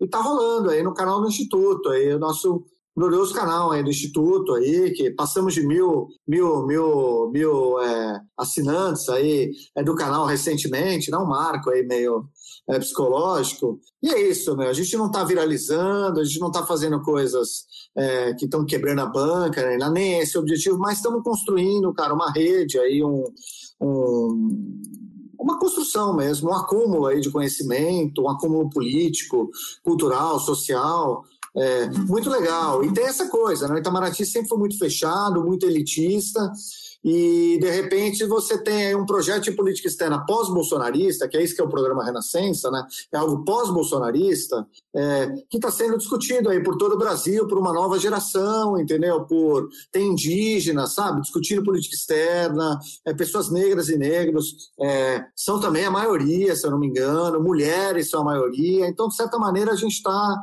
é, revolucionando, em certo sentido, é, mas de uma maneira é uma revolução ainda muito nossa, né? É uma construção aí devagar e que está sendo muito legal. O pessoal está indo bem, os curadores, sabe? Estão fazendo a coisa com gosto, com amor, sabe? Com, com, com disposição, estão se sentindo valorizados, né? Eu acho que isso é muito, muito o pessoal da academia fala muito isso também. Pô, meu, eu estou com todo esse conhecimento acadêmico aqui, eu quero dividir, eu quero debater, eu quero. Acho que vocês devem sentir isso também, com chutando a escada, né, meu? De ter um, um papel na construção de uma política externa mais democrática, né? Mais inclusiva inclusiva. Então, a gente sente também esse, esse tesão, aí, essa vontade aí de construir algo e tá fluindo bem. Também já pensando de que eventualmente eu estou voltando para o ministério, entendeu? É, não que eu vá parar de fazer as coisas, mas é, é, é, uma maneira de deixar o Instituto fluindo, rolando, e o próprio Renascença independente de mim, sabe? É uma maneira de falar, meu, tá, tá aqui, cara, agora é de vocês. Tó, isso aqui, toca isso daqui, leve isso daqui adiante. É, vamos terminar esse ciclo de debates em meados de setembro desse ano, é o que eu espero. E aí vamos ver o que a gente faz. Se vai ter um Renascença versão 2, eu acho que sim. E aí vamos ver o que a gente faz até 2022, entendeu? Se esse documento lá na frente vai ser entregue para partidos, para fundações partidárias, se a gente faz um debate com fundações partidárias, se eles têm interesse também em fazer esse debate, eu não sei. É, vamos ver o que a gente faz. Eu não sei, é um pouco é um pouco que neta pera. Tanto o Instituto como a Renascença é um pouco que neta pera. Primeiro, fui montando é, a gente faz learning by doing, entendeu? É ao longo do processo a gente vai fazendo. Não tem um planejamento, não tem um plano, assim, não tem muito vamos construindo aí, vamos ver para onde isso vai dar. Essa história também de chamar curadores e mediadoras também é coisa é da minha cabeça, das outras pessoas que me ajudam ali do instituto. Não foi algo muito é, planejado, não foi algo que eu percebi. Pô, eu vou ficar aqui fazendo eu essas lives com o embaixador, com não sei quem. Pô. Os caras não me aguentam mais. Deixa eu trazer outras pessoas, deixa eu trazer a juventude, deixa eu fazer um negócio mais dinâmico, né? E, então, acho que é isso. Se você me permite mais um, um comentário aqui sobre as coisas claro. que a gente fez no Instituto, claro. é, que eu acabo, eu vou falando, Não, eu vou me empolgando e eu me perco aqui, tá? Não tenho roteiro nenhum aqui na frente. Aqui. É, é, a gente fez um negócio que foi muito legal a partir de setembro, que foi o ciclo FUNAG, né? Que foi. Sim, a eu, gente pegou. Eu, eu assisti é, todos. Seis conversas aí do, do do, do, da FUNAG. Na FUNAG, todo mundo deve saber, é a Fundação do Itamaraty, que em tese é um centro de reflexões, é uma editora, é um centro de debates e tal, que sempre foi meio chapa branca, tudo bem, ninguém espera muito da FUNAG, nesse sentido de do debate franco, aberto e democrático, mas o que aconteceu no, sob a gestão aí do Ernesto Araújo foi que ela foi inteiramente aparelhada, né? Aparelhada por militantes, bolsolavistas, etc. Foi, foi usaram a máquina pública para fazer um trabalho de doutrinação, de formação é, ideológica, de militância, né? Algo inédito, né? Então é aquela coisa, né? A direita é, a extrema-direita acusam a esquerda de, de ser gramsciano, de fazer um monte uhum, de coisa, é. mas eles fazem isso a enésima potência, isso. né? Exato. Não tem ninguém mais gramsciano que o Olavo de Carvalho é. e, e, que a turma dele. Né? Eles fazem isso, é, a perseguem também, né? Perseguem inimigos, perseguem adversários, escantearam um monte de gente no Itamaraty, né? Coisas que o governo Lula e o governo Dilma nunca não fizeram, né? Tanto que esse mesmo pessoal é, subiu na vida pra caramba no governo Lula, no governo Dilma, é, vários deles, é, várias dessas pessoas que estavam na embaixada em Washington no período do Ernesto voltaram aí alegremente aí para trabalhar pelo Bolsonaro, pelo Temer, depois do golpe. E, meu, nada contra, é um direito deles aí fazerem, fazerem isso tal, mas é, eles acusam a esquerda de fazer umas coisas que é, eles fazem, eles a, fazem a enésima potência. Então a gente fez esse ciclo FUNAG com seis conversas, uma delas foi uma conferência do próprio Ernesto, a outra conferência do uhum. Felipe Martins, que foi a primeira, uhum. é, teve a conferência do Eduardo Bolsonaro, uhum. que se eu não me engano foi a que o Geraldo o participou. Geraldo participou dessa. É. foi ótima também. É, teve a conferência sobre o tal lá do Flávio Gordon, lá, que é o cara que está falando as teorias conspiratórias do Nossa, comunismo e tal. Um cara que cria várias teorias conspiratórias e é um sofista, né? Tem um uhum. texto do Rui Fausto, é, saudoso Rui Fausto, né? Faleceu aí recentemente, na Piauí, que ele fala muito do Olavo de Carvalho, das técnicas ideológicas, políticas, sofistas, né? Do Olavo de Carvalho, da tradução que o Olavo de Carvalho fez do livro do Schopenhauer, né? Como vencer um debate sem ter razão. Uma tradução fraudulenta, segundo ele, ele traduziu não do original, traduziu do espanhol, né? Enfim, e, e também debates da, daquela deputada federal Cristo Nieto, do PSL do Rio de Janeiro, também, que é antifeminista, anti-tudo, né? e aí foram quatro Aí eu não participei, né? Foram quatro, eh, quatro pensadoras que, que conduziram esse debate, conduzido pela Letícia, que trabalha no Instituto comigo, ela que montou, ela que fez tudo, e foi muito legal também, discutindo toda essa questão de ideologia de gênero e tal, com algumas acadêmicas, a Camila Galete, aqui de, de Brasília, e algumas outras pessoas. É... E teve mais um último. Não foi o do é... Príncipe? Foi do Príncipe, foi do, Príncipe. Com o Maringoni, com, o, com o Igor lá da Federal da Bahia. Foi do Príncipe, autodenominado Príncipe, né? É, ele, ele se autodenomina Príncipe, príncipe que é, é um foda, cara né? muito perigoso, cara, que é um cara muito reacionário, fez lá no São Francisco, aqui na USP, muito perigoso, que envolvido com ONGs contra quilombolas, contra indígenas, entendeu? É um pessoal que tem financiamento, tem articulação e que se preparou durante décadas, né? Eles estão aí durante décadas construindo isso aí. E de repente, com o Bolsonaro abriu a porta para esse pessoal. É, foi o príncipe o mais, o mais idoso ali, foi o Dom, é, Leão, Dom, o, Dom é, Bertrand. Isso. O Dom Bertrand, não foi o Luiz Felipe. Eu até pensei em fazer alguma coisa do Luiz Felipe e tal. O Luiz Felipe tem, tem uns vídeos lá do Facebook também com com teses conspiratórias, não sei se é Luiz Felipe, é Luiz alguma coisa, com teses conspiratórias, vice-presidente da Comissão de Relações Exteriores, imagina, né? A comissão era presidida pelo Eduardo e, e o vice pelo... era o príncipe, o autodenominado príncipe também, né? E, mas a gente fez sobre o Dom Bertrand, que, na minha opinião, é mais perigoso ainda do que o príncipe, porque o Dom Bertrand, ele tem realmente uma, aquela fala mansa, né? Ele tem, tem, tem, ele tem uma força ali ele tem uma força ali junto a ele. Aí tem gente com grana ali financiando eles, é, não sei bem, imagino. Então, a gente fez seis debates, tá? Fica o convite para todo mundo assistir isso aí. São interessantes. Claro que tem outros trabalhos também, muito interessantes. Tem o Davi, o Casarões, da Observatório da Extrema-Direita, e o, Feliciano também tem feito trabalhos muito interessantes, né?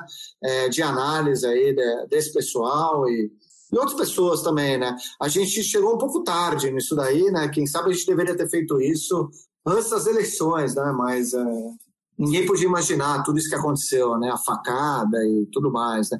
Antes da facada, o Bolsonaro tinha 20%, tal, 20 e poucos por cento, né? O Lula era franco favorito, né? Se não fosse a Lava Jato, o Sérgio Moro e essas coisas, o Lula possivelmente teria ganho a eleição, né? E, então, é, todo mundo foi atropelado aí pela situação, por tudo isso que a gente está vivendo, né? Acho que ninguém esperava, né? E a gente fez, só para terminar, a gente fez um ciclo também sobre povos indígenas, que foi onde me deu a ideia também de fazer ciclo de curadores, é bem lembrado. A gente fez o ciclo de, ciclo de povos indígenas, que foi a Daniela Alarcon, uma acadêmica do Rio de Janeiro, com um trabalho sobre os tupinambás do sul da Bahia, que estão resistindo ali bravamente, né? Gente, se a gente está falando de povos indígenas do sul da Bahia, literalmente são 520 anos de resistência, né? Porque é o, povo, é o pessoal que estava lá quando o Cabral aportou por ali, né? Então, é, a Daniela Alarcon, que era conhecida de Tapera, já tinha feito lançamento de livros e tal, eu chamei ela para organizar um ciclo. Eu falei, porra, eu estou fazendo um Instituto de Diplomacia para a Democracia, eu tenho que ter, tem que ter uma questão de povos indígenas, né? Tem que ter, não posso deixar de falar é, dos indígenas. Agora, qual que é o meu lugar de fala para falar qualquer coisa de povos indígenas? Nenhum. Eu não tenho nem lugar de escuta, né? Eu brincava com a Daniela. Daniela, não tenho nem lugar de escuta, meu. Pô, eu sou um cara de São Paulo aí, sabe? Escolas privadas e tal. Não tenho como ficar falando como defensor dos povos indígenas. Eu posso falar, mas é, a minha distância é quilométrica, deixa eu chamar alguém que entende do negócio. Eu chamei a Daniela, a Daniela organizou três debates, uhum. é, excelentes debates, e aí, como deu super certo, entendeu? Basicamente, eu remunerei ela com, com um determinado valor e falei, Daniela, vai lá, organiza aí três debates aí para o Instituto tal, e, e vamos lá. E ela super topou. E daí veio a ideia de chamar curadoras e curadoras para organizar os debates do programa Renascença. É, foi a inspiração, né? Se não foi a ideia, foi a inspiração. E está super rolando. Né? A gente fez debate aí recentemente sobre a desintegração sul-americana.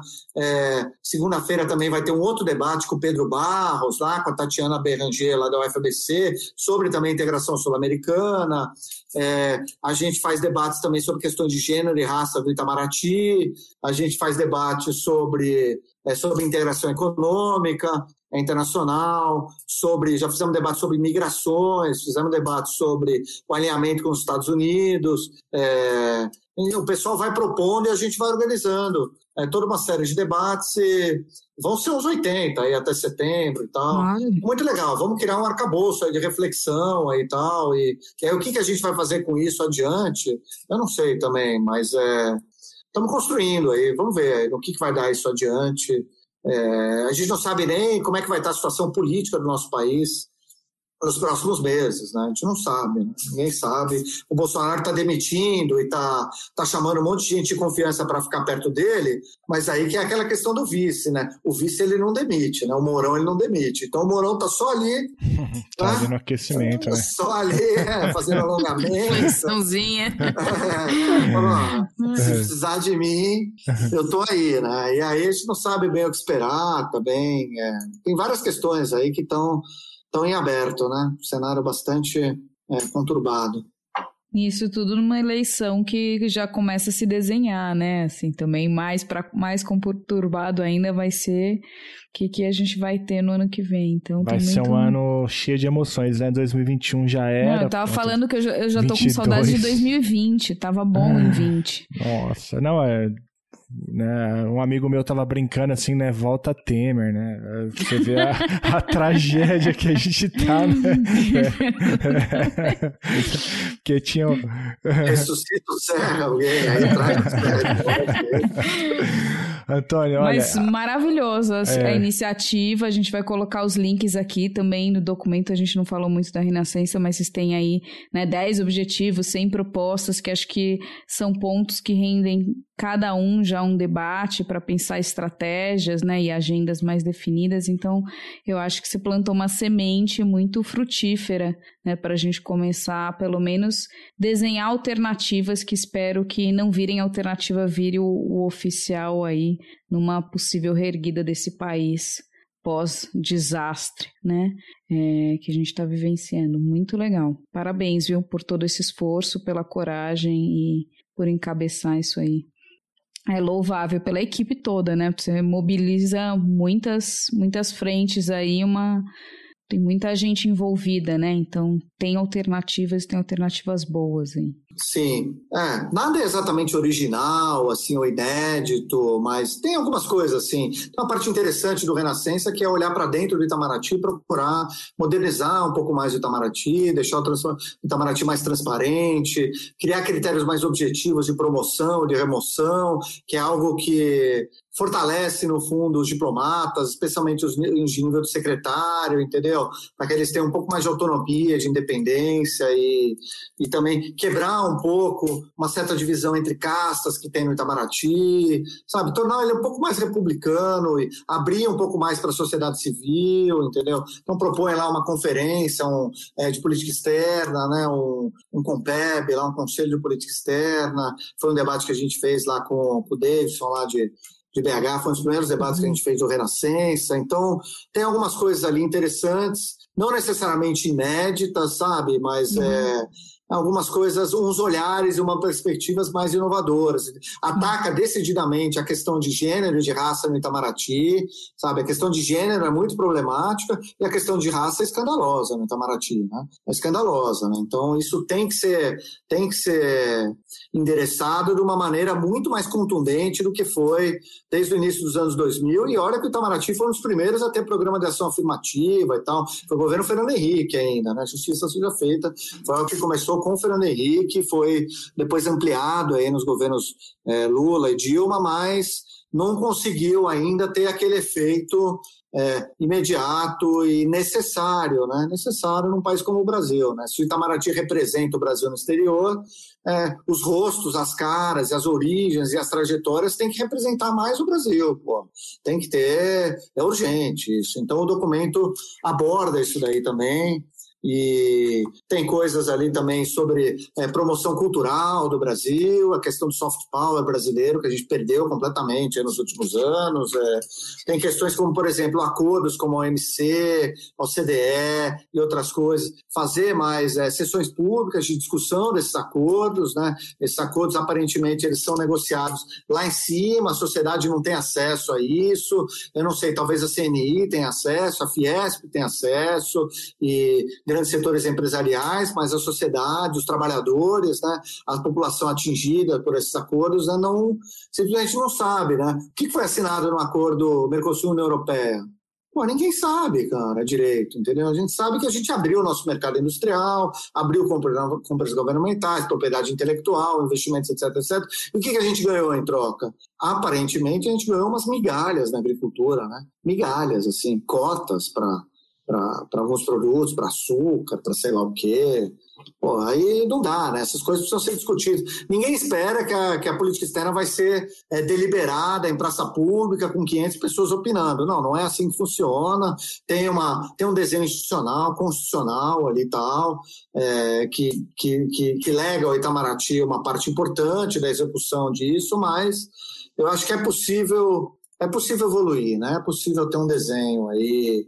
Ninguém também está propondo retomar a política externa altiva e ativa inteiramente, nem a política externa é, do pragmatismo responsável, ou, ou mesmo ganhos que, que nós tivemos, mesmo no governo Collor, sabe? A partir do meio ambiente que o governo Collor avançou, é, ou mesmo a questão do Mercosul, que avançou com o Fernando Henrique, da integração sul-americana. Ninguém está propondo retomar nada do passado, mas uma releitura aí, né? Reconstruir é, com base no muito bom que foi feito, né? E, e agora com esse desafio de resgatar credibilidade, resgatar confiança dos vizinhos, de outros parceiros, dos próprios BRICS na política externa brasileira, né? Porque, porra, esses caras estão olhando para o Brasil, estão falando, não é possível isso, entendeu? O que, que aconteceu para ter uma virada assim tão, tão grotesca? O que, que foi esse alinhamento ao Trump, né?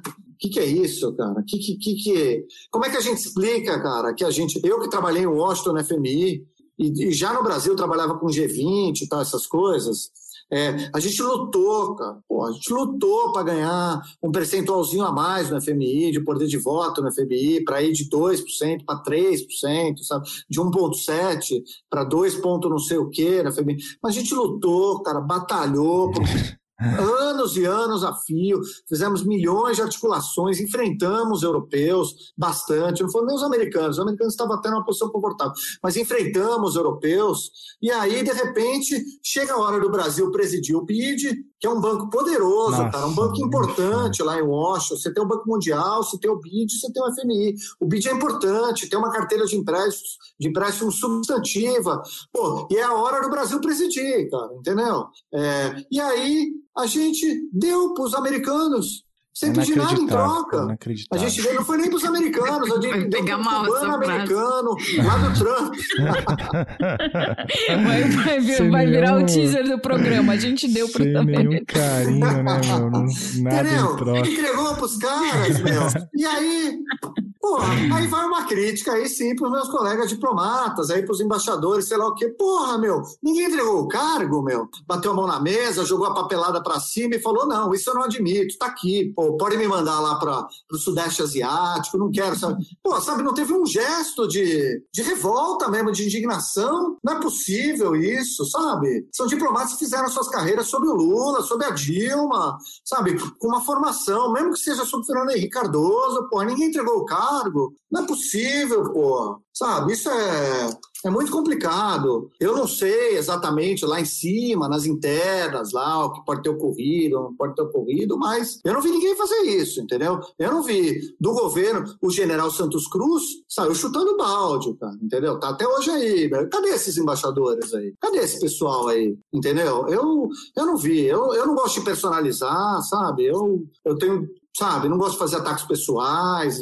mesmo Ernesto, não gosto, acho que não, não é muito por aí. Os Bolsonaro, sim, eles merecem, mas é, sabe, em termos de Itamaraty, talvez um pouco por corporativismo, talvez por conhecer as pessoas, talvez por ter laços aí de simpatia e de empatia, mas é, fica a dica aí para o pessoal fazer uma reflexão. Pô, meu, ninguém. Vocês entregaram a presidência do BID para os americanos e, e, é isso aí, cara? Como assim, cara? Sabe? É difícil, é difícil. É, é difícil, é, é difícil. Preciso tomar, vou até tomar um copo d'água aqui. Não, mas eu entendo perfeitamente, cara. E que bom que tem gente como você é, refletindo sobre essas coisas. A gente já discutiu isso aqui bastante no Estou na Escada. Dá um, de fato, um negócio, né? Porque a gente vê os interesses brasileiros assim sendo escanteados de maneira deliberadas, claras, né? À luz do dia, é muito triste. E eu recomendo muito que os nossos ouvintes, as nossas ouvintes, entram lá no canal Diplomacia para a Democracia. Tem muita coisa boa lá. É, tem muitos amigos lá, enfim, você estava falando da, das mulheres, né? Eu fiquei muito feliz no vídeo da Jéssica Karma, Jéssica, mas aí já é um saudosismo. A Jéssica foi aluna nossa aqui na graduação da Federal de Uberlândia e está fazendo pesquisa de altíssimo nível. Tem um, alguns vídeos dela lá sobre o papel das mulheres na diplomacia é muito interessante, tem muitos é, vídeos lá, muita gente legal e eu acho que você, o Instituto, faz esse trabalho muito bem, né, de dinamizar mesmo o debate, oxigenar o debate dar voz aí para pesquisas que estão sendo feitas, né, é, é, que muitas vezes não tem espaço de interlocução e coloca contato em contato, né, pesquisadores e enfim divulga também essas pesquisas para a galera que está tá estudando relações internacionais ou se interessa por política internacional. A gente estava falando aqui, ah, é pequenininho, está na escada também aqui, né? Tem lá o seu tamanho modesto, mas a gente está aqui falando para uma galera que está interessada, né, nesses assuntos. Então, acho que é, a diplomacia para a democracia inspira muita gente aqui também, né, como um espaço de diálogo, de, troca séria mesmo, né, de informações sobre pesquisas que estão sendo realizadas em política internacional. É, o Instituto é uma, é uma, uma atitude assim, corajosa e eu me sinto muito representado e parabenizo você, Antônio, pela coragem. Eu sei que você deixou muito claro né, que começou com, com uma ideia sua, mas hoje já não é mais, né, já é um coletivo aí que se identifica, que, né, que se é, identifica como é, o, o programa Renascença, também o instituto, mas é, é que bom que você teve a iniciativa. Eu queria deixar aí meus parabéns, né, pela iniciativa. De fato, é muito importante o trabalho que você realiza, né? Agora, é, a gente não sabe aí o futuro, você deixou bem claro aí que o futuro a gente não consegue controlar, mas eu tenho segurança, né, de que é, essa equipe aí que você formou vai tocar, vai segurar. Eu acho que o Instituto Diplomacia para a Democracia já tem um papel importante no debate né, e deve continuar. Esse é o nosso desejo e não só desejo, né? Eu acho que a gente também coloca o Estou na Escada como uma, um apoiador aí, se a gente puder ajudar em alguma coisa, por favor avise, porque a gente, a gente vai juntos aí, dinamizando esse debate, abrindo espaço né, para vozes divergentes também, para a gente poder construir aí uma política externa brasileira mais, mais democrática, como está no nome do Instituto. Obrigado aí por suas palavras aí, Felipe. Eu acho que é isso que vocês estão né, plantando sementes, né? Estão plantando sementes. Vocês já construíram aí uma caminhada muito legal, né? Muito importante, aí uma tem um alcance maior aí, mais mais estruturado e acho que é isso. São iniciativas que se somam, né? Se complementam e quem sabe mais na frente aí tudo isso vai vai resultar numa numa política externa mais democrática, mais alinhada com os interesses nacionais, com os interesses da população, é, com um projeto de Brasil mais mais plural, né, mais diverso, mais justo, né, mais igual, é, mais mais próspero também, é, mais livre. Né? Esse pessoal bolsonarista eles adoram usar esse conceito de liberdade, mas eles distorcem completamente. Essa liberdade que eles estão indo atrás aí é uma liberdade é, bem questionável, né? Uma liberdade a liberdade de não usar máscara e assim contaminar uns aos outros, a liberdade de não fechar o comércio e assim arrebentar com o sistema de saúde. A liberdade de expressão e assim violar todos os direitos e dignidade alheia, né? né? É, a liberdade de, de, espalhar fake news, de é. mentir, de difamar, e, enfim. A liberdade de poder controlar o corpo alheio, né, Carol? Sim, Como a gente também. já discutiu muito aqui. Também, perfeito.